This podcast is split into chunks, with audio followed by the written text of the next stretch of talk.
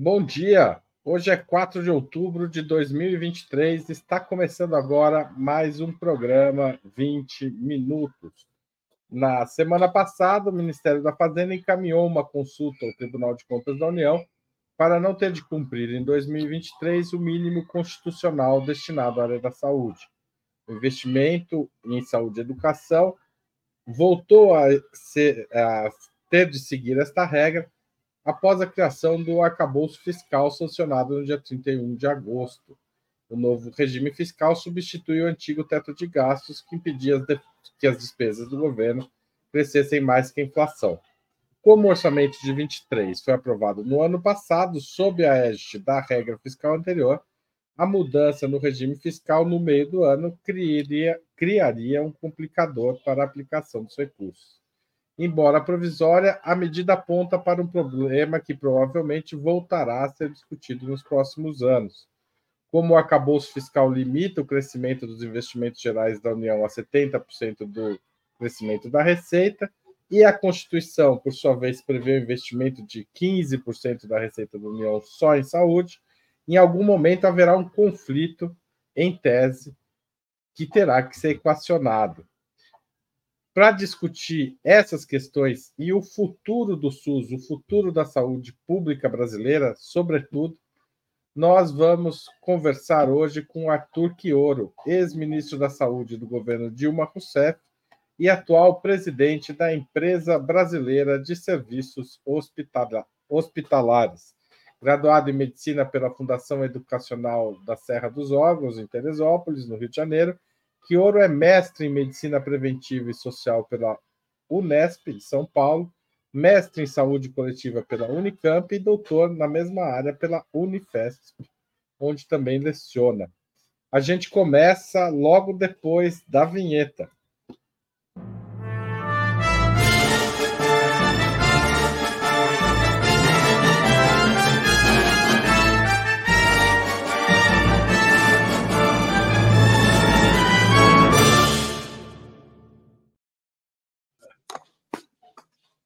Bom dia, ministro. Um prazer recebê-lo aqui em Ópera Mundi. Bom dia, Haroldo. Bom dia a todos e todas que acompanham aí o Ópera Mundi. Prazer estar aqui de novo com vocês. Ministro, a, a, consulta ao TCU que eu mencionei acima significa que o governo em 2023 deixará considerado o mínimo, mínimo constitucional de investir cerca de 20 bilhões em saúde.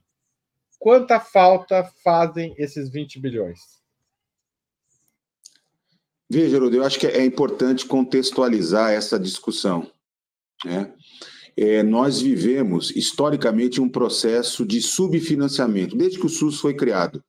Né? O SUS foi criado com a Constituição de 1988, começou a ser implementado já a partir de janeiro de 1989.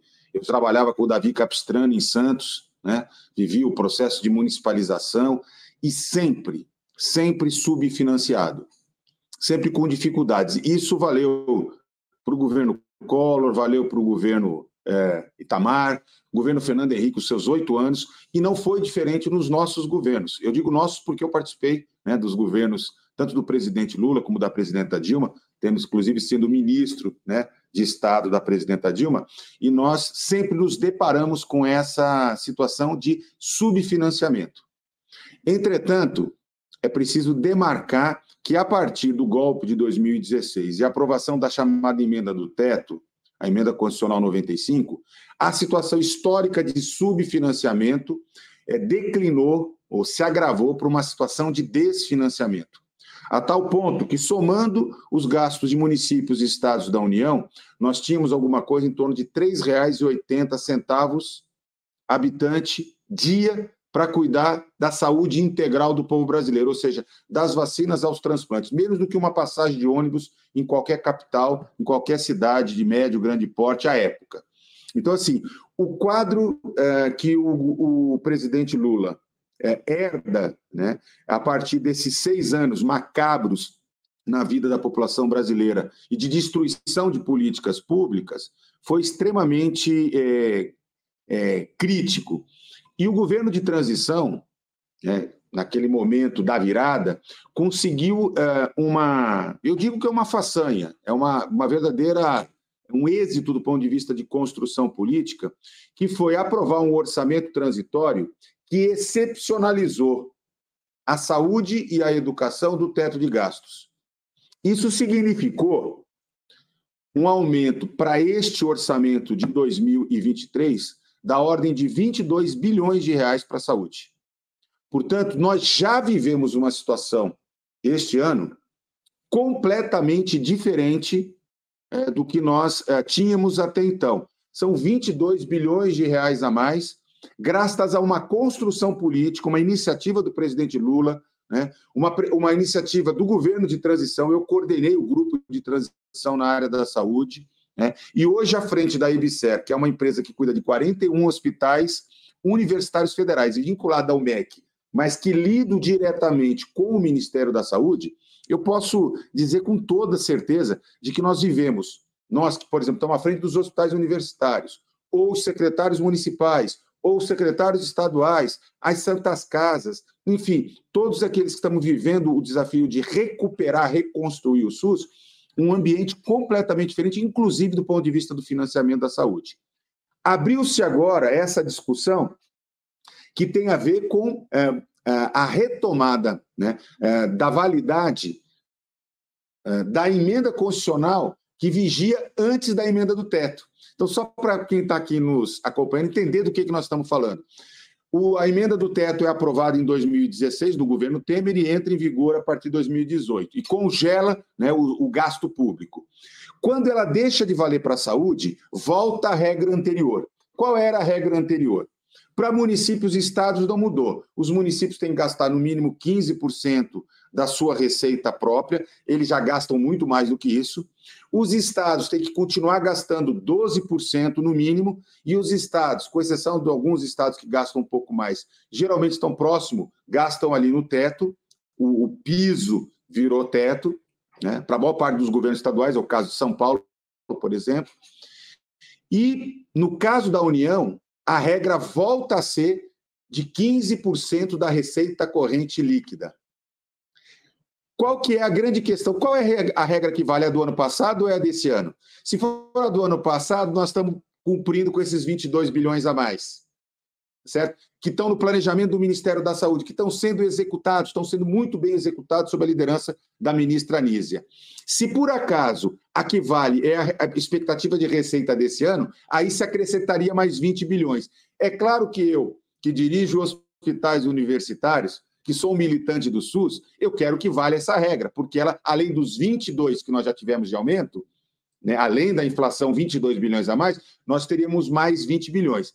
De qualquer maneira, a, Haroldo, a grande notícia que a gente tem é a certeza de que o orçamento do Ministério da Saúde e, portanto, do SUS, o ano que vem será muito mais robusto, porque os cálculos que foram enviados, e aí já não estou falando de suposição, foi da proposta orçamentária enviada pelo, pelo governo e aprovado pelo Congresso, ele prevê um aumento de 42 bilhões de reais para a saúde. Ou seja, além dos 22 desse ano, mais 42 bilhões. E dependendo dessa discussão da receita corrente líquida, pode acrescentar ou não mais 20 bilhões, chegando a 61, 62 bilhões. O que importa, eu disse isso inclusive na é, segunda-feira, agora na abertura de um congresso de saúde pública, que eu estava falando sobre o tema do financiamento, é dizer o seguinte: antes a gente vivia sempre o seguinte: qual é a política que nós vamos ter que cortar? O que, que vai ter que deixar de ser feito? Agora, nós estamos com o grande desafio: como é que nós vamos gastar melhor esses recursos que, historicamente, nós nunca tivemos? Nós estamos vivendo um outro patamar de financiamento da saúde. E detalhe: quanto mais a, a economia se recuperar, quanto mais o Brasil entrar num círculo de crescimento, como a nossa regra é 15% da receita corrente líquida, ainda que calcule com base no ano passado ou nesse ano, e isso vai valer para os próximos anos, nós entraremos numa expectativa de crescimento e consolidação de uma perspectiva de investimento. E por que, que isso é importante para quem está nos acompanhando? Primeiro, porque nós pegamos um sistema de saúde arrebentado.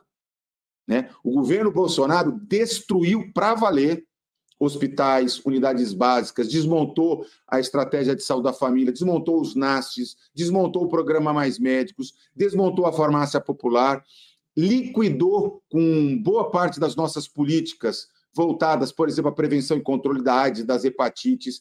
Veja o que aconteceu, por exemplo, Haroldo, com a, a, a nossa assim, mais consolidada e vistosa, exitosa política, foi o Programa Nacional de Imunização. Até 2015, nós mantínhamos a cobertura vacinal nos patamares indicados pela Organização Mundial de Saúde, o Brasil era uma referência.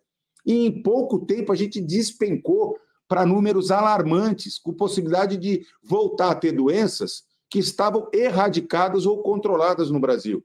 Então, assim, todo este esforço de recuperação passa por rever os valores de custeio para poder pagar funcionários, ampliar o quadro de trabalhadores e trabalhadoras, comprar medicamentos, vacinas, equipamentos, tal, recuperar a infraestrutura de hospitais, de unidades básicas, serviços especializados, construir uma, uma política de atenção especializada e para isso precisa ter uma política de financiamento que seja sólida, que seja é, permanente, que a gente não fique com sobressaltos. E eu quero destacar uma situação, aliás, dois pontos que são muito importantes nesse nossa conversa. E aí eu eu, eu, eu concluo essa primeira intervenção.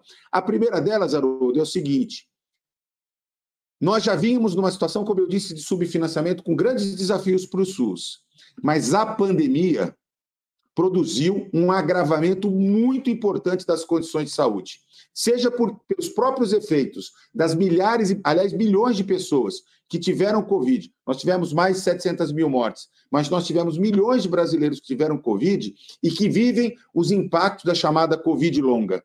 Aqueles que deixaram de fazer diagnóstico, aqueles que é, não controlaram a evolução da sua doença e, portanto, vivem em processo de agravamento. Então, se o quadro era desafiador, ele amplia-se com os impactos da Covid. Mas eu quero chamar a atenção para uma outra coisa que o censo mostra claramente, que é o processo de envelhecimento da população brasileira.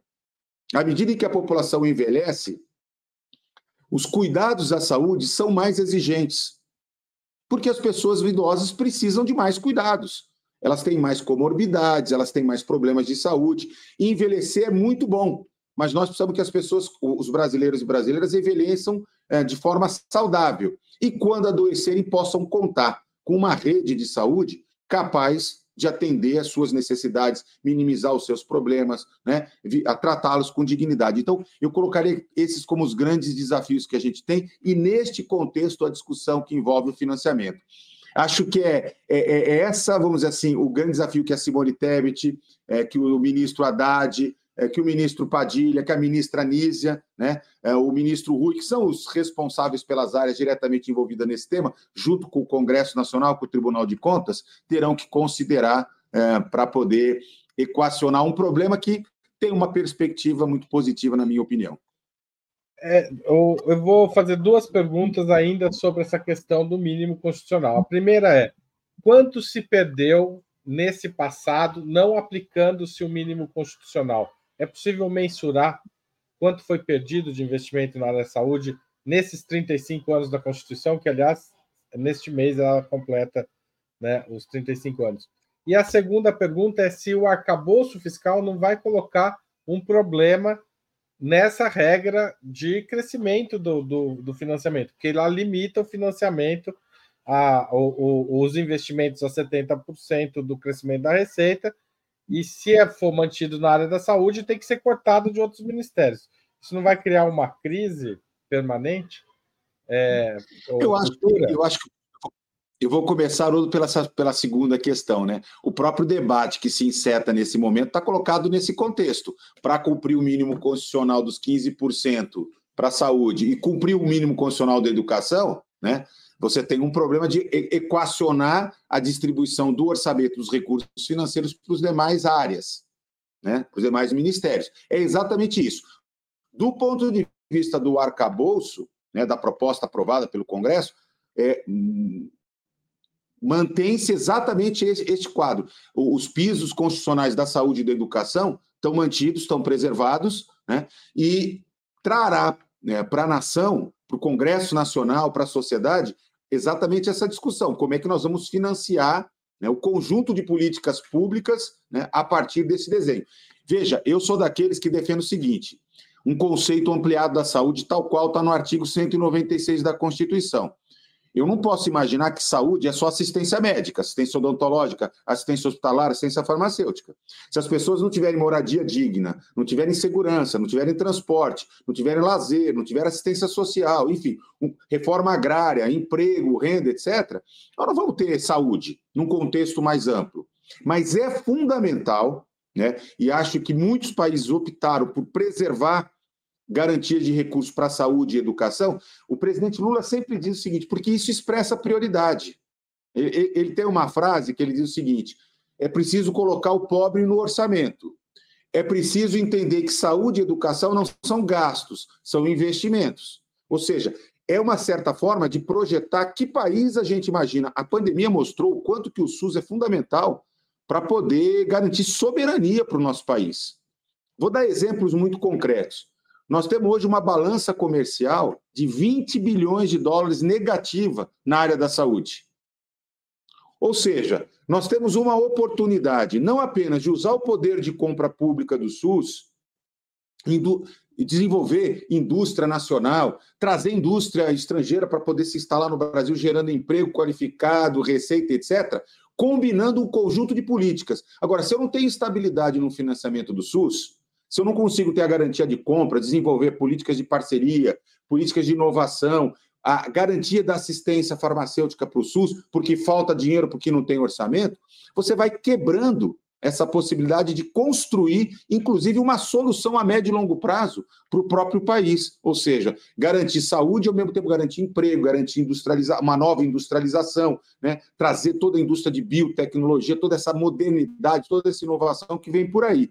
Então, eu considero muito importante essa discussão, mas a gente hoje já faz de um para nós que somos militantes da saúde e da educação pública, no meu caso, como professor da Unifesp e como médico sanitarista que lida né, no espaço exatamente da saúde e da educação, acho que a gente nunca teve um momento depois da Constituição de 1988 é como esse, né? O Brasil construindo uma, vamos dizer assim, uma alternativa de gestão pública para manter ao mesmo tempo uma certa capacidade né, de gestão orçamentária financeira com muita responsabilidade, mas ao mesmo tempo desenhando como prioridade o caminho da saúde, da educação e de investimentos que estão previstos no PAC. Deixa eu só dar um exemplo disso. Eu, como eu disse, eu dirijo 41 hospitais, nós estamos vivendo o desafio de recuperar esses hospitais como hospitais de excelência em todo o país, inclusive construir novos hospitais. Nós tivemos a garantia de que vamos ter nos próximos três anos 1 bilhão e 500 milhões de reais de investimento em obras, em reformas, em ampliações dos hospitais universitários. Cara, a gente não tinha essa expectativa. A, a, a EBSER, que é a empresa pública vinculada ao MEC que dirige os hospitais, não teve qualquer perspectiva de investimento nesses 10 anos de história que ela tem de existência. Era assim, brigar para ter uma emenda parlamentar, se sobrava algum recurso no MEC, e aí conseguia lá fazer uma reforma num hospital, ou se tinha uh, um movimento de um, de um, grupo de parlamentares, governadores do estado, para construir o hospital universitário. Agora a gente tem capacidade de planejar o crescimento, a recuperação, o fortalecimento. E eu estou falando isso da rede de hospitais universitários, mas vale para a rede básica. O PAC destina 7 bilhões de reais para recuperar e construir novas unidades básicas, de forma republicana. O Ministério da Saúde vai lançar agora um edital em outubro, né, é, chamando os prefeitos para dizer quais são as áreas mais vulneráveis que ele precisa de unidade básica. A mesma coisa vale para hospitais, laboratórios, institutos de pesquisa, no caso do MEC, é, novas universidades, escolas, ensino médio, atenção especializada. Quer dizer, o país voltando a ter uma perspectiva de planejamento, mas um planejamento que não é feito pela técnico-burocracia, está centrado em cima das políticas prioritárias, que vão, ao mesmo tempo, incluir os brasileiros, promover cidadania, enfrentar o, a pobreza e construir uma perspectiva de futuro para o país. Então, assim, eu acho que esse debate do arcabouço fiscal,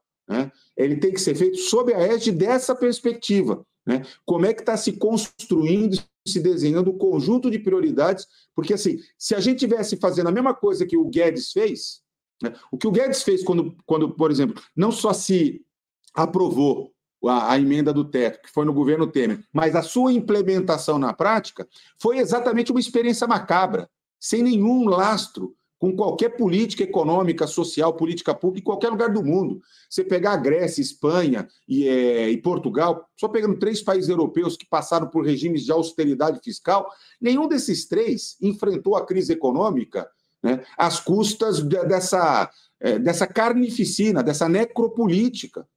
Né? E olha que foram três países que fizeram regimes né, de, de espremer suco ali. Nós, nós, é, o neoliberalismo se juntou com o fascismo aqui e produziu né, o que há de pior do ponto de vista de política pública. O que nós estamos falando é retomar com responsabilidade o crescimento, né, a gestão das finanças públicas, mas sem tirar o espaço da necessária implementação de políticas sociais que são fundamentais para os brasileiros. E devolvendo a tua questão, é, é, veja, a história da primeira questão, que foi sobre o quanto que nós perdemos, é difícil fazer esse cálculo desde a criação do SUS em 1988, porque é, uma das coisas que a, a nossa direita, né, quem defende a, a iniciativa privada foi, fez, foi obstruir durante muito tempo qualquer possibilidade de regulamentar quanto que os municípios, os estados e a União tinham que ter, gastar em saúde. Só foi feito em 2000, por iniciativa, inclusive, do Zé Serra, quando ele era ministro da Saúde. Vamos aqui é, dar aloas para quem, de fato, é, liderou essa discussão. Então, no ano 2000 começou, e teve um regime de transição, e só 2005 é que começou a valer. Aí, municípios rapidamente cumpriram. E aí não, não há que se falar em, em descumprimento por parte dos municípios. Até porque o, o, o, o fronte do SUS está lá na ponta, está no município, né? Quem é pressionado são os municípios, são os estados, etc. É, os estados usaram literalmente uma malandragem. O governo de Minas, o governo do Rio Grande do Sul, o governo de São Paulo, tal. Como não havia uma regulamentação do que, que era gasto, o que, que não era gasto em saúde, né, eles enfiavam tudo dentro dos 12%.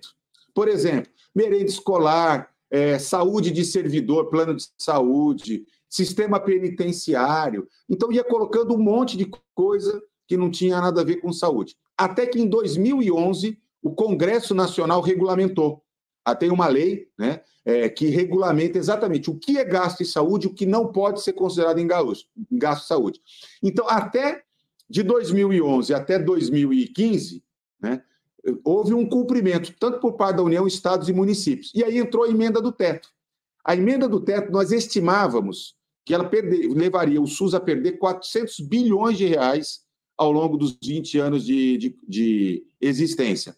Na prática, a gente pode afirmar que durante os cinco primeiros anos ela levou alguma perda em torno de 270 bilhões de reais, quase que um orçamento integral do SUS. Ou seja, por isso que a gente diz assim, a destruição não foi apenas assim, olha, eu vou destruir a saúde da mulher, a política de saúde da mulher, para entrar aqueles princípios macabros e retrógrados que os, os, bolsonaristas defendiam. Ou, por exemplo, vou acabar com a reforma psiquiátrica, voltando a trazer a ideia de comunidade terapêutica, eletrochoque, internação hospital psiquiátrico, que eles fizeram.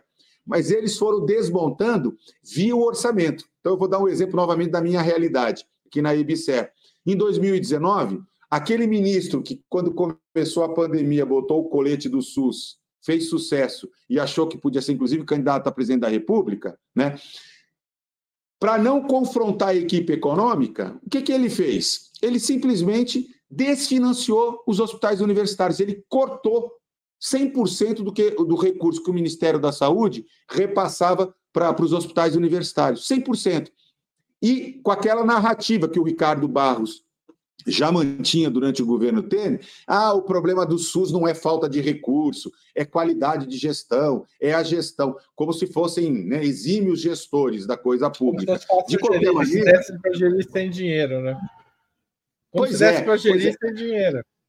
Mas era para afinar o discurso e não fazer o um enfrentamento com o Guedes, ou seja, eles quebraram uma narrativa, inclusive eu orientei uma tese de doutorado lá na Unifesp sobre isso quebraram uma narrativa que vinha desde o Alceri Guerra, que foi o primeiro ministro da Saúde depois da, da criação do SUS. Todos, passando pelo Jatene, pelo Serra, Humberto Costa, Padilha, eu, todos os ministros lutaram por mais recursos pela saúde. E aí você tem Ricardo Barros e Mandetta, depois Queiroga e Companhia Limitada, assumindo essa ideia. Não, o problema não é, ou seja, alinhando o discurso neoliberal com o discurso fascista de destruição, de Estado mínimo, etc. Arthur, qual, qual, qual o impacto da pandemia no imaginário, na preocupação do brasileiro com o sistema de saúde? Porque o problema da saúde já é um problema na cabeça do brasileiro anterior à Constituição, e não é à toa que essa é uma das áreas que mais avança, seja pelo movimento das, da, da população, seja pelo próprio movimento dos médicos, né? Que estavam bastante engajados naquele momento em discutir saúde pública. É, mas a questão do SUS é, mudou o patamar de compreensão do que é o SUS do brasileiro com a pandemia? Veja, é, é, é essa pergunta é muito importante, Haroldo, porque assim, a gente tem estudado bastante. Eu, eu antes de assumir aqui a IBSER, como professor lá da Unifesp, é, inclusive com um grupo liderado pela ex-reitora Soraya, lá da Unifesp, que é o Sou Ciência, vem fazendo, inclusive, pesquisas de opinião pública sobre isso, para entender um pouco esse impacto da, da pandemia. E é muito interessante porque os sistemas nacionais de saúde saíram muito fortalecidos, não apenas aqui no Brasil, no caso nosso chama SUS, né? Nosso Sistema Nacional de Saúde. Mas em todos os países isso aconteceu, né? É como se a população tivesse desco descoberto o seguinte: olha, não tem proteção, a economia não é salvação sozinha, não. Não adianta a vida estar tá bem, porque se não cuidar do sistema de saúde, né, está é, é, tá muito intimamente é, relacionado. E o mais interessante é que é o seguinte: a classe média aqueles 51 milhões de brasileiros que têm plano de saúde, os ricos que o podem pagar por desembolso direto, usam o SUS historicamente, mas não assumem que usam o SUS. Por exemplo, a vacina. Todo mundo vacina no posto de saúde, porque a vacina do SUS tem mais qualidade e mais segurança do que qualquer vacina no setor privado. E eu falo isso sem nenhuma dúvida de estar atraindo qualquer evidência. Né? A vacina do SUS é demais de qualidade. O Sistema Nacional tem 50 anos de história. Quando a gente. Todo o nosso sistema de vigilância sanitária, a água que você toma, o alimento que você compra, os medicamentos que você usa, os produtos cosméticos, é, toda a segurança sanitária é dado por um Sistema Nacional de Vigilância Sanitária, que é do SUS. Todo o controle das doenças transmissíveis. Mas vamos lá, se alguém precisa de transplante, vamos pegar o exemplo do Faustão, é no SUS que ele vai fazer. Se alguém precisa de sangue e hemoderivados, apesar de estar lá uma matéria, uma PEC no Congresso, né, os vampiros voltaram a atacar, querem voltar a comercializar sangue e hemoderivados, né, o plasma, voltar a pagar por doação. Depois eu posso até contar um pouco, porque acho que essa é um, uma das questões mais críticas que está no Congresso Nacional agora, muito interesse. Ontem, os grandes jornais, o Correio é, Brasileiro, aqui era a primeira página, Folha de São Paulo, uma página inteira com propaganda paga né? O jogo tá, tá bruto nessa história, mas assim, como eu dizia, a classe média que usa plano de saúde falava mal do SUS, mas usava o SUS. Quando precisava de um medicamento de alto custo, judicializa e pega no SUS, ou no município, ou do Estado, ou da União.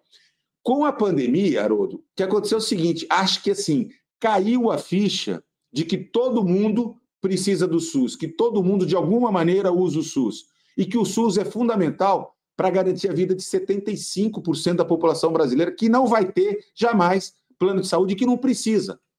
Porque se o SUS funcionar, ele protege a todos nós. Então, eu acho que assim, as pesquisas indicam uma reposição de imagem do SUS. Aquela ideia de que o SUS é só a fila, e ele ainda é fila, e eu contei um pouco os motivos pelos quais ele tem fila, e essa é uma das prioridades hoje do governo federal, do Ministério da Saúde. Tem uma nova política de atenção especializada em saúde sendo implementada para enfrentar isso, sob condução do Ministério da Saúde. Municípios, estados, hospitais universitários estão sendo chamados a ajudar. Nós precisamos enfrentar, mas o SUS tem um significado especial. Eu diria para você o seguinte: o SUS hoje é um patrimônio do povo brasileiro.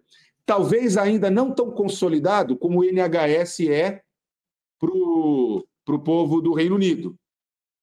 Mas, aos poucos, ele vai construindo um espaço como política pública que, de fato, é absolutamente civilizatório. Haroldo, eu não teria dúvida nenhuma em afirmar. Sem o SUS, antes da pandemia, e a pandemia mostrou isso, aí sim nós viveríamos uma verdadeira barbárie.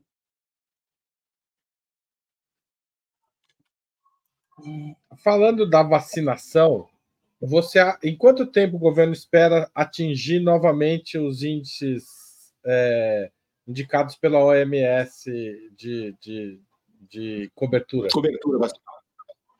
Olha, é muito interessante, né? São 50 anos, foram 50 anos para construir e em seis anos uma destruição né, devastadora.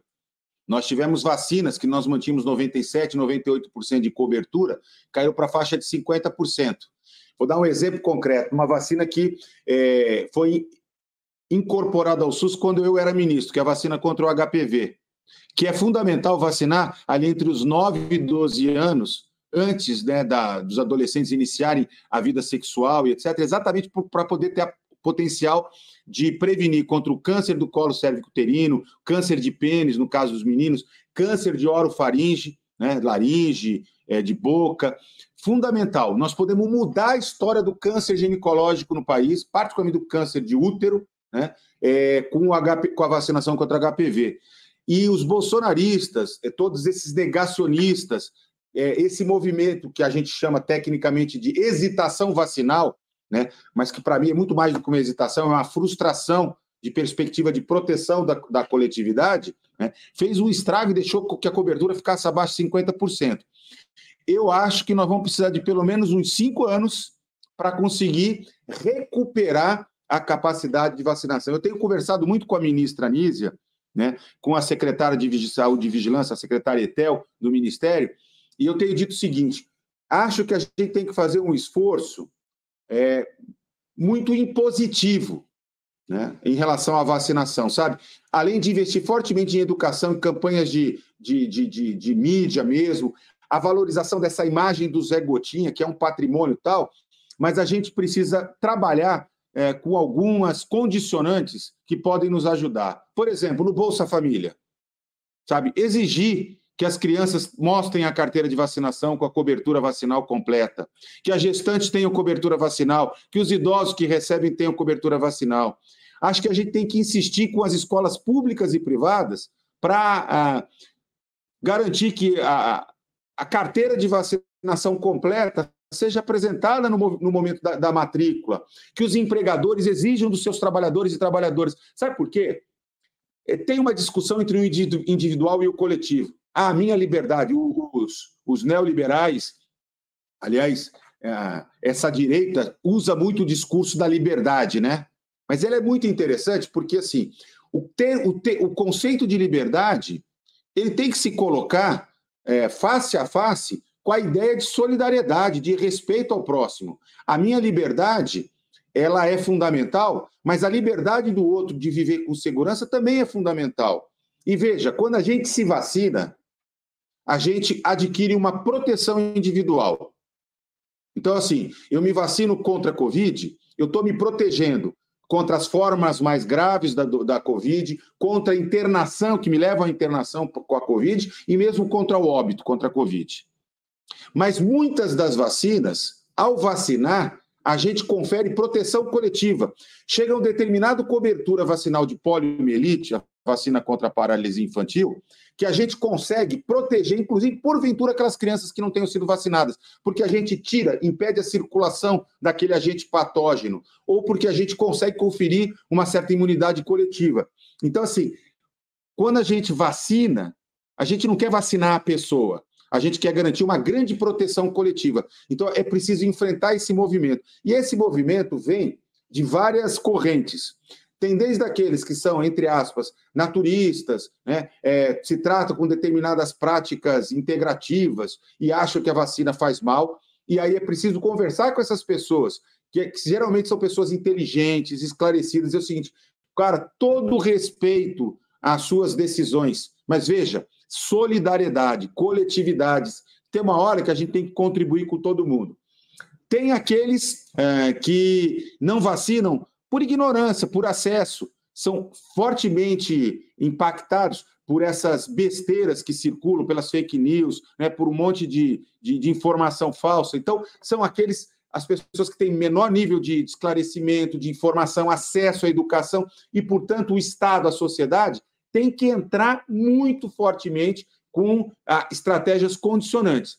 E há um terceiro grupo né, que atua de forma deliberada, né, é, que é essa galera da hesitação vacinal, que é essa galera das fake news, que é essa direita é, radicalizada. Essa tem que enfrent ser enfrentada, e eu acho que tem matérias no Congresso Nacional, tem matérias que estão sendo tratadas no âmbito do Supremo Tribunal Federal, porque elas são, de fato, um grande risco para a saúde pública. E eu acho que assim tem que ser tratada, sabe?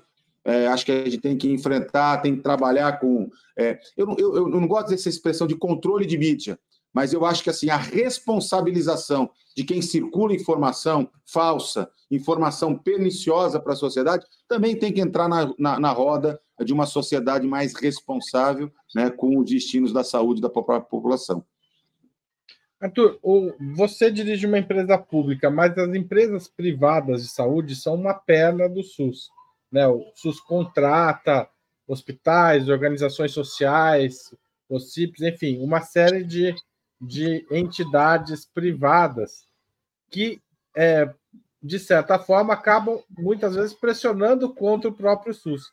Quem são os inimigos do SUS dentro da área da saúde hoje, além dos vampiros que querem comercializar sangue? Rapaz, tem, tem uma, uma lista longa nessa história, né? Eu vou dar um exemplo para você. A gente tem hoje a retomada dos esforços da indústria do tabaco né, de destruir uma, também uma das mais exitosas políticas que nós construímos, que foi da prevenção e controle do tabagismo, seja pelo narguilé, seja pelo cigarro eletrônico, seja pelas tentativas de recrudescimento das ações exitosas que foram implementadas.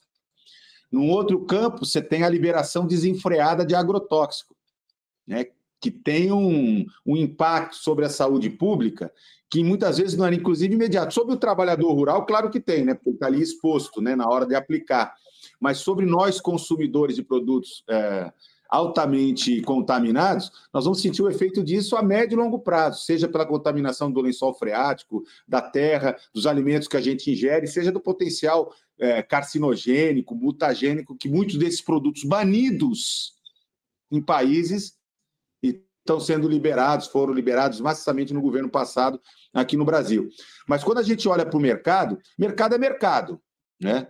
E assim, é, a saúde, na minha opinião, tem uma enorme contradição com essa ideia de ser tratada como uma mercadoria. Como a Constituição prevê a participação do setor privado em caráter complementar, ou seja, a contratação de santas casas, entidades privadas lucrativas para prestar serviços esgotada a capacidade pública, eu acho que, em primeiro lugar, nós temos que investir na expansão da ação pública, particularmente naquilo que eu considero função típica de Estado, onde o mercado não tem que entrar mesmo. É função nossa. Mas aonde o mercado atua, ele tem que ser fortemente regulado. O que eu vejo, Haroldo, é o seguinte: alguns governos. Eu vou dar o exemplo do governo do Estado de São Paulo, porque é um que eu estou com dado aqui fresco. Porque eu participei de um seminário em Belo Horizonte na quarta-feira e ouvi é, de uma dirigente do, do, da Secretaria de Estado da Saúde. O governo do Estado tem 133 organizações sociais contratadas. E tem uma equipe para controlar essas 133, formada por cinco pessoas, sendo delas dois médicos. Ora, se o gestor abre mão de planejar, entrega para o ente privado fazer a execução, e ele não se prepara sequer para controlar aquilo que ele propôs contratar, fazer o controle, o monitoramento, a avaliação e a garantia de que os contratos vão ser cumpridos, a gente fica na mão, por exemplo, de uma coisa que na minha tese de doutorado, eu entrevistando um diretor de hospital, ele me fala assim: ainda bem que nós somos uma OS do bem.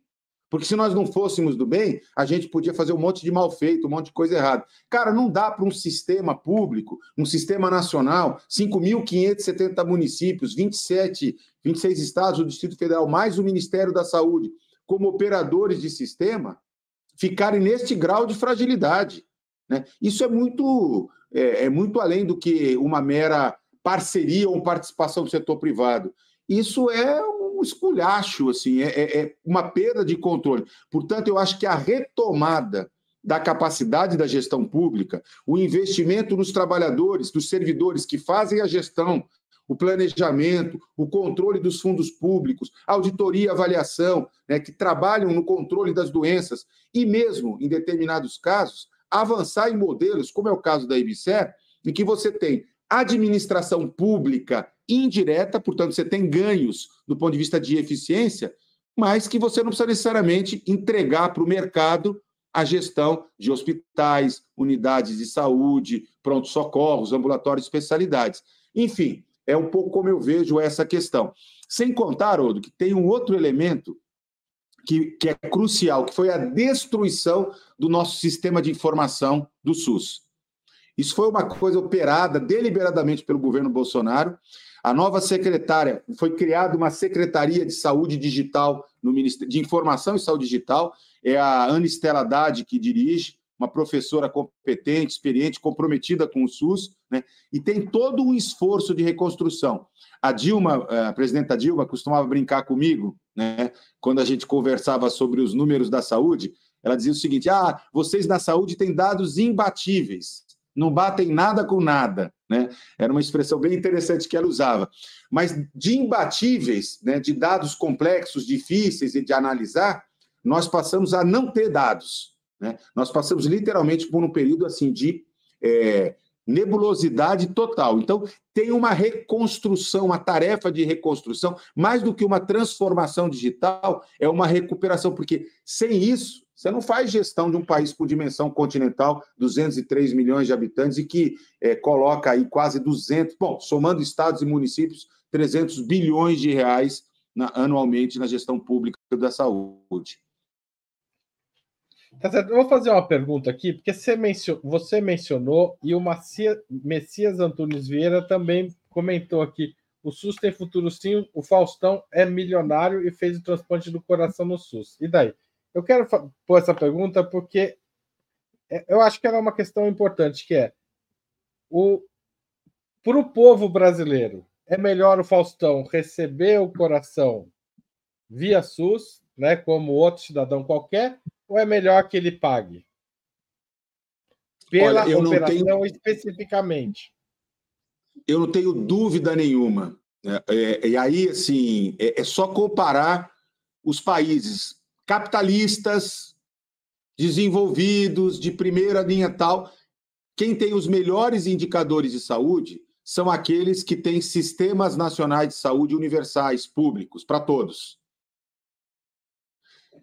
Se comparar, por exemplo, os dados da Inglaterra com os dos Estados Unidos, da França com os Estados Unidos, do Canadá com os Estados Unidos, propositalmente, só estou falando do país capitalista, do G7, tá? para não ter nenhuma dúvida aqui. Né? Os dados, os indicadores de saúde são muito melhores nos países que têm sistemas universais. Por quê? Porque aonde vira mercadoria, tem problema.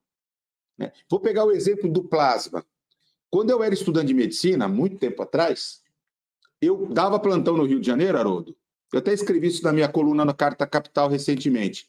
Eu dava plantão e eu vi, via paciente chegar em anemia aguda no pronto-socorro porque ele vendia o sangue dele de banco de sangue em banco de sangue em troca de um trocado, de um sanduíche e de um suco de laranja açucarado. E aí o cara entrava em anemia aguda porque era tão miserável, tão desesperado, que ele ganhava a vida vendendo seu sangue. Tem um clássico que a gente usava nas faculdades de medicina, que tá, deve ter ainda em Super 8, sei lá, chamava Até a Última Gota. Né? Nós, com a Constituição e depois, com a lei de transplantes, né, a lei do sangue, liderada pelo Sérgio Arouca, já falecido, né, a gente conseguiu disciplinar isso e conseguiu construir um sistema nacional de muita segurança. Então, hoje, não se pode vender sangue. Sangue é doação. Sangue é público, ele é processado nos hemocentros. Então, tanto os laboratórios privados, o hospital privado, o hospital público, você tem um sangue de altíssima qualidade de segurança que não vai ter HIV, que não vai ter hepatite, que não vai ter chagas, que não vai ter sífilis. Se você sai vendendo, qual é a garantia de qualidade que você tem? Qual é a garantia de que aquele cidadão pobre, preto, da periferia, que chegou no pronto-socorro e que precisa de sangue vai ter, e ele não vai ser colocado à disposição de alguém branco, de classe média alta, né? É, urbanizado que é, pode pagar. Tem que estar à disposição de todos. Então, assim, é muito importante, e o caso do Faustão é fundamental para mostrar que, do ponto de vista da saúde, a gente pode sim é, ter um princípio de que nós vamos trabalhar com o conceito de equidade. Ou seja, todos somos iguais, mas vamos atender a cada um de acordo com as suas necessidades. Só que nós vamos ter que lidar com alguns paradoxos. Nós temos um melhor sistema, é, melhor sistema de sangue e hemoderivados do mundo. Isso é reconhecimento da Organização Mundial de Saúde graças a todo investimento, a epidemia de AIDS teve um papel fundamental para melhorar a qualidade, etc. Mas, apesar disso, Haroldo, nós ainda não tratamos de forma adequada os nossos brasileiros que têm anemia falciforme, que são os pretos, são as pessoas pardas. Vou dar um outro exemplo. Nós somos campeões de transplante. A gente só não zera a fila de transplante porque nós não temos doação em ritmo suficiente mas o Brasil é o segundo país que mais transplanta no mundo e é o primeiro que mais transplanta. Em, termos de transplante renal, ninguém faz mais transplante que a gente. Paradoxalmente, a gente não cuida de forma adequada ainda na atenção básica dos jovens que têm hipertensão e diabetes, e aí, por não cuidar bem, eles vão fazer hemodiálise e vão precisar de transplante. Então, se a gente tivesse mais equilíbrio de investimento em prevenção, promoção e atenção primária, muito provavelmente a gente não teria que destinar tantos esforços para fazer transplante. Então, assim, o SUS tem excelência, mas ele também tem os seus paradoxos, tem os seus desafios, que é o tema dessa nossa conversa, né? E acho que essa tua pergunta, ela é muito importante. Eu acho que quanto mais o SUS for entendido como um sistema público, mais ele vai se fortalecer e mais ele vai ser impactante na vida e no desenvolvimento do povo brasileiro. Então é melhor o Faustão fazer o transplante e pagar mais imposto para ter Por exemplo, o dinheiro para outras pessoas fazerem transplante Haroldo, sem entrar no mercado. Tem dois temas que, para nós que somos defensores do SUS, são fundamentais. O primeiro é da taxação das grandes fortunas. Não é, é, é assim, quem, tá, quem milita no, na assistência social, quem milita na educação, quem milita na saúde, nós que temos, inclusive, a universalidade, se o cara chegar na porta de uma unidade básica empurrando um carrinho, um carroceiro, ou se ele parar com a sua Mercedes, né, eles são cidadãos e vão ser atendidos ali pelo SUS. Mas é fundamental que haja mais é, é, equilíbrio, mas é, é, tem que ser mais equitativo, né? tem que ser mais honesto, menos hipocrisia do ponto de vista da capacidade da elite brasileira de contribuir. Então, para mim, essa questão da taxação das grandes fortunas, ela é essencial. Mas tem um segundo tema que para a gente também é muito importante, e eu falo isso baseado na experiência da taxação do cigarro. A Organização Mundial de Saúde usa, inclusive, um nome traduzido para o português, é, é muito esquisito, que é a taxação do como é que eles chamam? É, é, é, imposto do pecado. Né? É taxar os, taxar os produtos nocivos. Quando a gente aumentou a taxação do cigarro, o que, que aconteceu? O consumo de cigarro entre os pobres diminuiu assustadoramente. Assim, é impressionante. Ah, existe uma pesquisa feita já há muitos anos pelo Ministério da Saúde, né, que é o VigiSUS, eles fazem pesquisas em todas as capitais e conseguem captar isso, é impactante o, o, o, o quanto que a elevação do, do, do, do, imposto do cigarro, acabar com aquela história de cigarro popular, impactou é, nas classes populares. E isso foi fundamental para evitar milhões e milhões de brasileiros terem câncer e outras doenças associadas ao cigarro. A mesma coisa teria que valer para o agrotóxico, teria que valer para o álcool, que é extremamente nocivo. A gente lida com álcool né, como se ele não tivesse impacto nenhum sobre a saúde pública. Aí a, a, a bebida chega a um preço muito barato para a população. E aí a pesquisa mostra o contrário: são os pobres que mais bebem do que a, as classes mais abastadas. Já o cigarro, ele é mais consumido pelos mais ricos, ou seja, a taxação teria também um impacto, não apenas para sustentar o SUS, na, na, oferta de tratamento, mas também e na redução do consumo. Então, são temas que eu acho que merecem ser discutidos pela sociedade, pelo Congresso Nacional incorporados na nossa agenda política.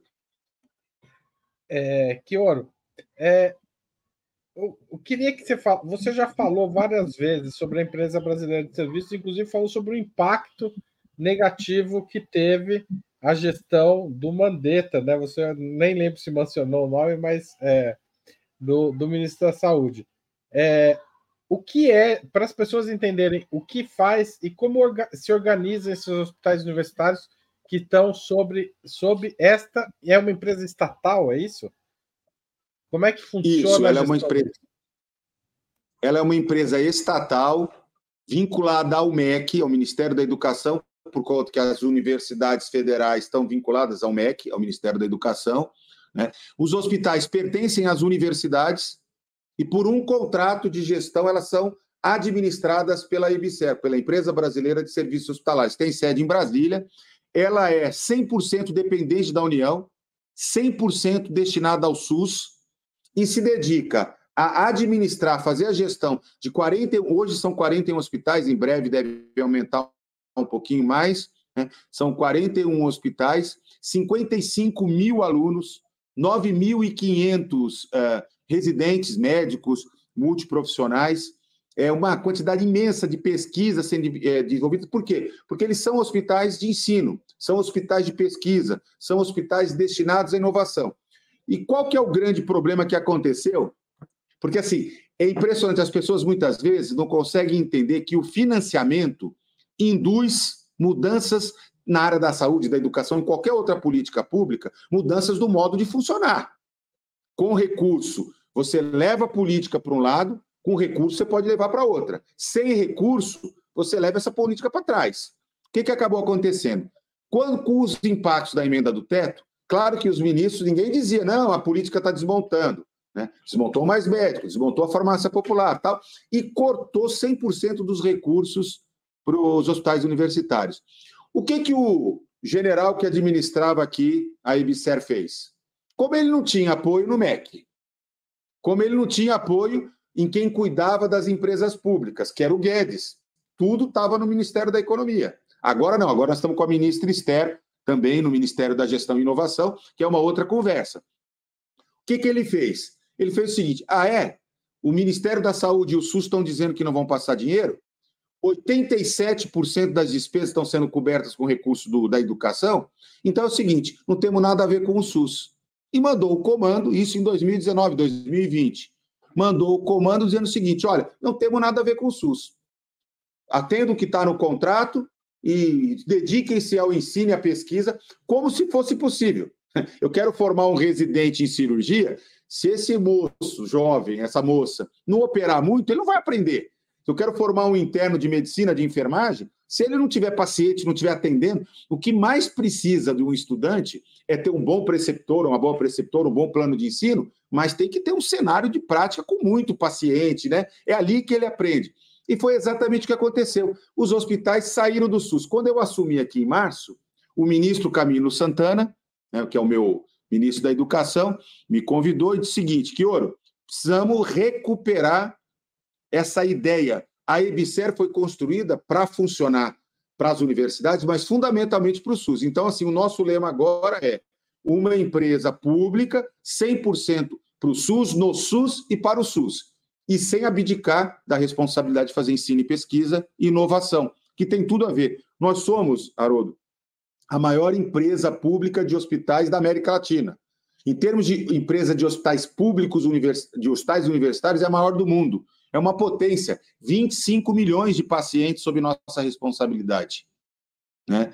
E estamos fazendo coisas muito interessantes. Por exemplo, nós temos um prontuário eletrônico que foi desenvolvido e testado e é usado há 10 anos nos nossos hospitais, que agora está sendo disponibilizado gratuitamente para estados, municípios, santas casas.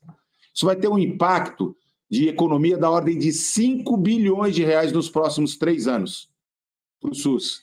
Né? O que, Por quê? Porque os hospitais só nosso prontuário. Não, então, vocês desenvolveram uma, uma plataforma digital que vai ser usada pelo resto do SUS. Né? É isso, mais ou menos isso que, que eu estou entendendo. Mas eu queria, só, só queria fazer um comentário.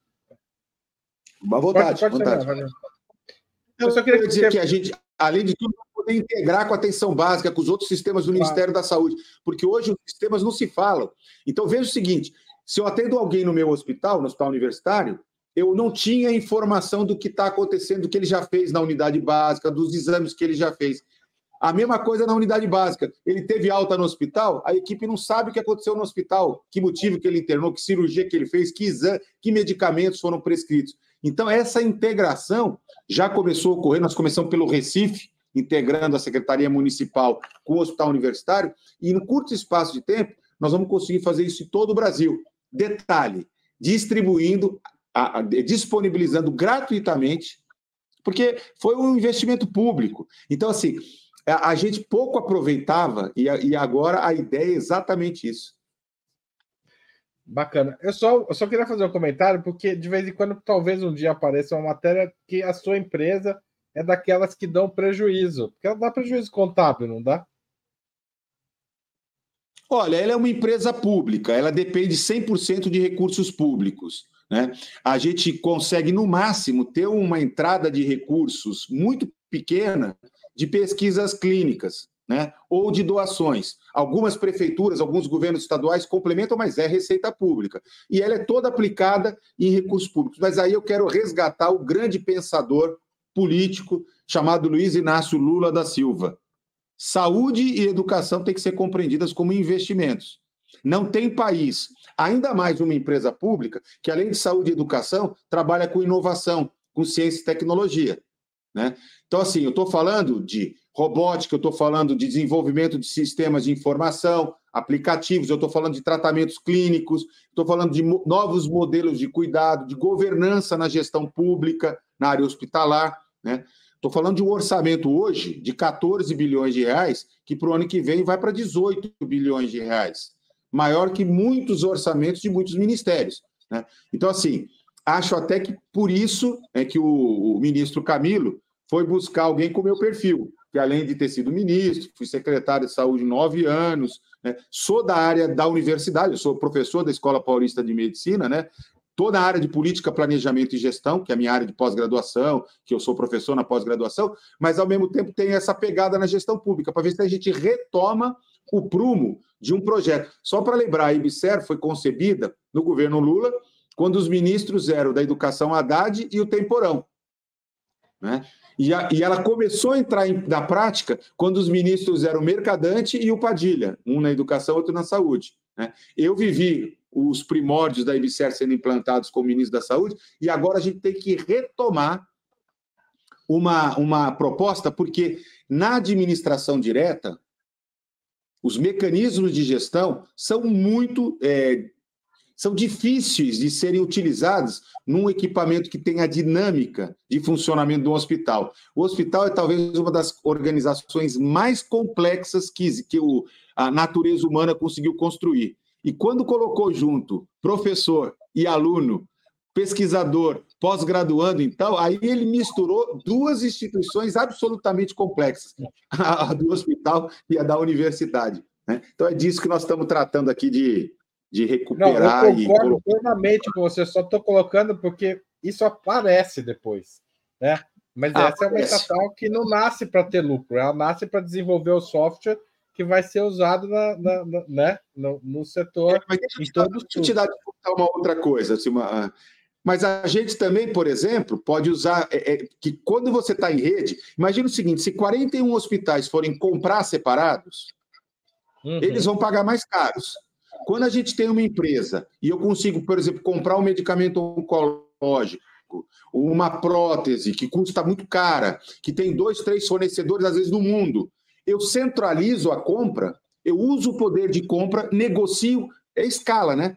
Com escala eu consigo comprar melhor. Então também tem uma potencialização fantástica. A outra coisa é o seguinte: eu faço um concurso nacional e consigo colocar especialistas no Amapá, no interior de Tocantins, né? em lugares onde, se o processo seletivo fosse, ainda que tivesse concurso público, etc., seria muito mais difícil de conseguir o provimento. Então, a empresa ela faz uma gestão que tem essa, vamos assim, essa, essa capacidade estratégica de enfrentar algumas dificuldades que um país de dimensão continental como o Brasil tem. Claro, evidente. É, Arthur, é, uma última pergunta, porque a gente já está meio estourando o tempo e ainda tenho as suas sugestões. Mas os mais médicos, é, como você avalia a atual situação e se você acha que o Brasil devia voltar a fazer o convênio com a OPAS.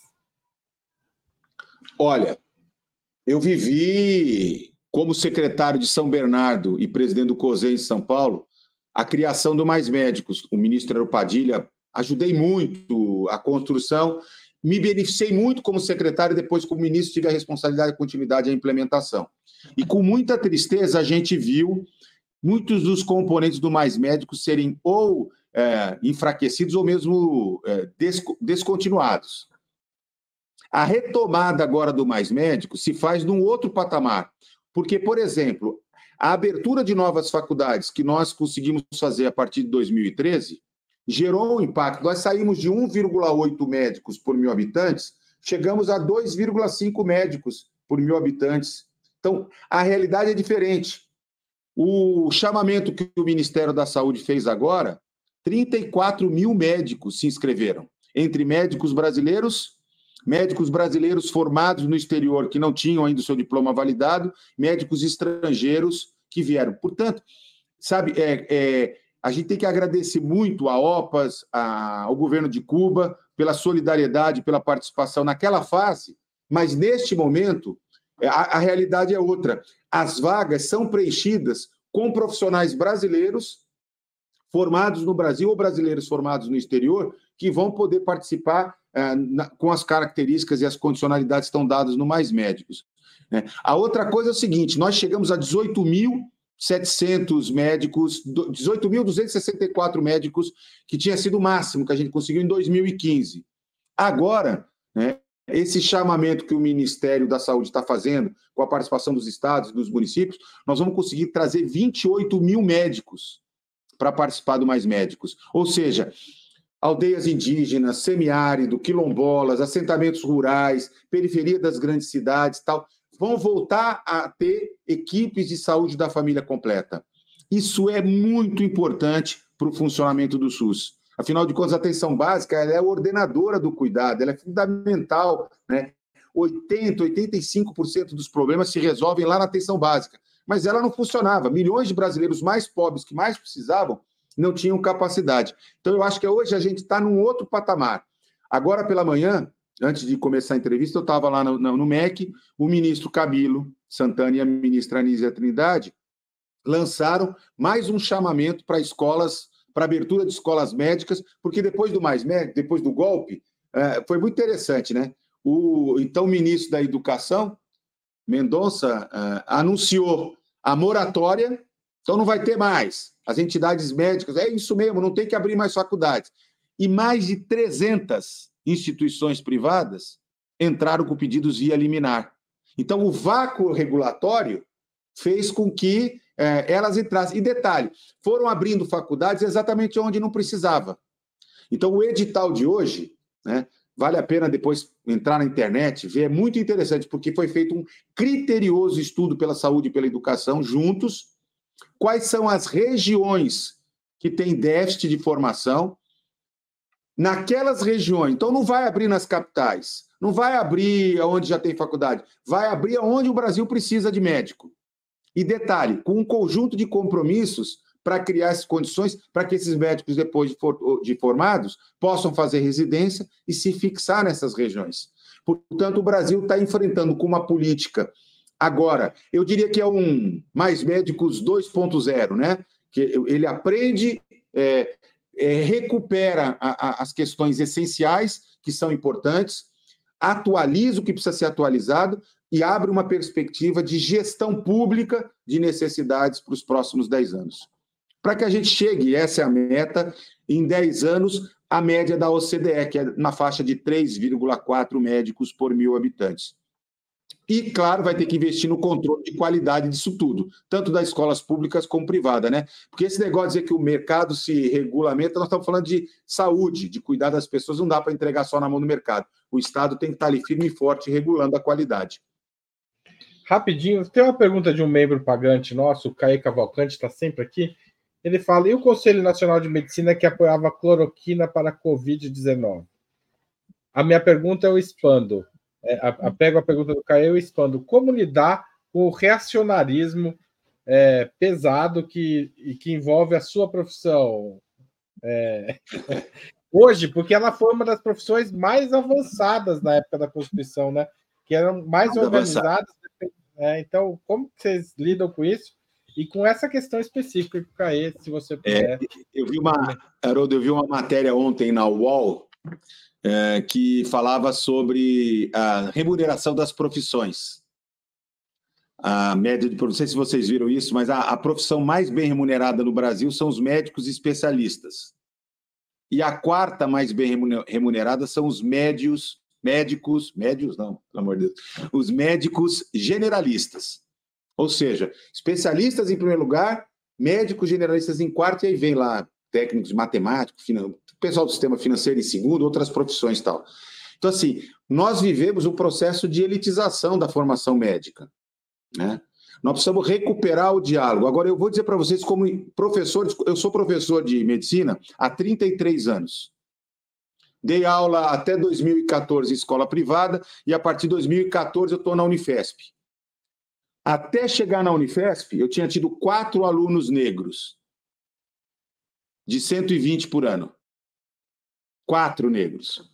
Hoje, por exemplo, quando eu olho os meus alunos da Unifesp, da Escola Paulista de Medicina, 50% no mínimo vem da escola pública.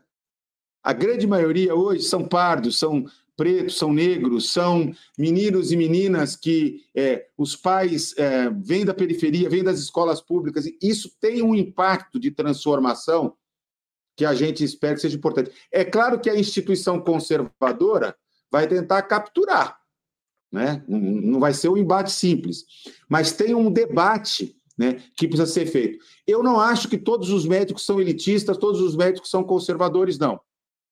Tem, Olha, eu diria até que a maioria dos médicos são democratas, são republicanos, é gente muito inteligente, muito comprometida, mas está muito acuada pela violência, pela arrogância, pela disposição de disputar qualquer espaço né, que esses setores da direita, não apenas na medicina, mas na sociedade, têm feito. Veja exemplo das eleições dos conselhos tutelares. Né? Na medicina, a mesma coisa. Nós tivemos agora, recentemente, eleições para os conselhos regionais de medicina. As chapas ligadas à direita saíram vencedoras em quase todo o território nacional, mas tivemos avanços. Tivemos conselhos mais progressistas, conselhos mais plurais. Né? E nós precisaremos de um tempo para recuperar o espaço no movimento sindical médico, no movimento do ensino médico, no movimento dos conselhos federais são autarquias e que precisariam ser menos politizadas, né, até para poder fiscalizar o exercício ético profissional, que é a sua função, e se meter menos como sindicato, como muitas vezes fazem. A Associação Médica Brasileira, que eu considerava mais conservadora no passado, né, por exemplo, na pandemia, se posicionou mais de forma mais progressista, né, via suas sociedades de especialistas, Sociedade de Pneumologia, Sociedade de Pediatria, a Sociedade de Infectologia, Sociedade de Clínica Médica, Sociedade de Medicina de Família e Comunidade, tiveram a, a de imunização, tiveram à frente dos posicionamentos mais é, é, baseados em evidências, defendendo o interesse público e se contrapondo ao governo. Então, assim, não é verdade que os médicos são todos conservadores. Né? Como tudo na sociedade, é um processo de disputa de visão de mundo Agora, que essa direita está ousada, está. Né? Que ela bate pesado, bate. No caso do Conselho Federal de Medicina, né, nós tivemos posições absurdamente indefensáveis é, durante a, a, a, pandemia, que nos trouxe grave, grande constrangimento e que fez com que muitos movimentos médicos, como médicos e médicos pela democracia, médicos e médicas populares, retomada do movimento sindical médico, uma nova federação de médicos é, para poder aprimorar a articulação e o fortalecimento do, das entidades médicas. Eu sonho, Haroldo, que a gente um dia aí retoma o prumo e os médicos e médicas brasileiras recuperarão o seu espaço de liderança. Veja, no Congresso Nacional nós estamos muito bem representados. Se for a quantidade de médicos e médicos que são deputados e senadores é impressionante. Né? E lá nós temos também os progressistas e os conservadores. Né? Então é um pouco disso aí. É, é um tema bem complexo, tá? Mas tem um ideal é. aí de, de medicina liberal que ainda está muito fortemente encarnado em todo mundo, né? Aquele cara do consultório, né? Que cuida da, do, do seu paciente e tal. Isso ficou no passado. Essa medicina liberal só existe, ainda só resiste é, meio no sonho. Né? O assalariamento, seja pelo setor público ou pelo setor privado, é uma realidade, como a maior parte das categorias profissionais. E no caso, a precarização das relações de trabalho, no caso dos médicos e médicas, é uma coisa assim avassaladora. A gente fala em uberização, mas a pejotização, né? Os meninos e meninas hoje já entram no mercado de trabalho tendo que abrir uma PJ, sendo explorado por empresas, por cooperativas, por organizações sociais. Então, isso mais cedo ou mais tarde vai ter que entrar em discussão e as pessoas vão dizer: olha, quando eu era empregado público, quando eu era servidor público, quando eu tinha minha cooperativa, etc., as relações de trabalho eram diferentes. Arthur Chioro, muito obrigado pela entrevista, está ótima, mas a gente tem que fazer as perguntas finais para você e a gente já estourou o seu tempo, inclusive.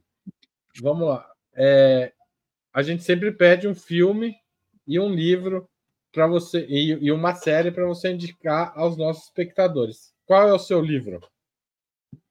Olha, eu vou indicar um livro fantástico, imperdível. Qualquer um pode pedir pela internet, pela Amazon, por algum desses. Chama-se O Corpo Recusado, do Luiz Carlos de Oliveira Cecílio, publicado pela editora Ustec. É imperdível esse livro. Olha, eu estou aqui é, fortemente recomendando. Se vocês vão ter o leitor não vou dar, não vou dar, dar spoiler, não, é só dizer, né, Haroldo? Porque nós já estamos com o tempo acabado. Então, eu, eu indicaria esse livro, O Corpo Recusado. Uma série, eu vou, eu vou indicar uma série que eu, uma minissérie, acho que são seis capítulos que eu vi recentemente, que se chama O Império da Dor. Está na Netflix e trata de uma epidemia produzida é, pela indústria farmacêutica com uma a sua sanha assim infinita uh, pelo lucro a qualquer custo. É um livro, é um filme, uma série assim impactante. A gente fica preocupado com a epidemia de AIDS, com a epidemia de, de, de crack, é, com uso de não sei o que tal. Vejam essa série, vale muito a pena.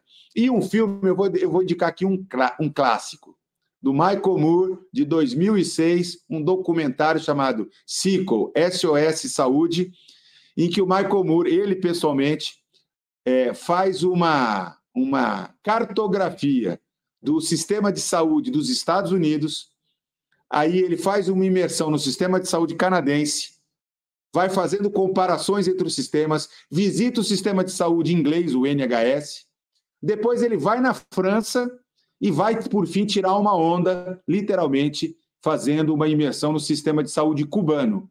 Então, é um filme muito interessante, porque permite para a gente, para quem é, tiver interesse, poder é, fazer uma análise comparativa entre sistemas nacionais de saúde em uma hora e meia aí, e vai gostar muito é, dessa filme. Está disponível no YouTube, essas coisas todas e tal, então eu deixo para vocês aí essas três recomendações. O livro é fantástico, viu, gente? Não percam. Corpo Recusado. Tá certo. Obrigado, Kioro. Volte sempre aqui ao Opera Mundi. Bom trabalho. Um abraço. Fico à disposição para a próxima oportunidade, viu? Abraço para a Laila, que fez a transmissão, para o Marco, que está aí com você, e até mais. Tchau, tchau. Até mais.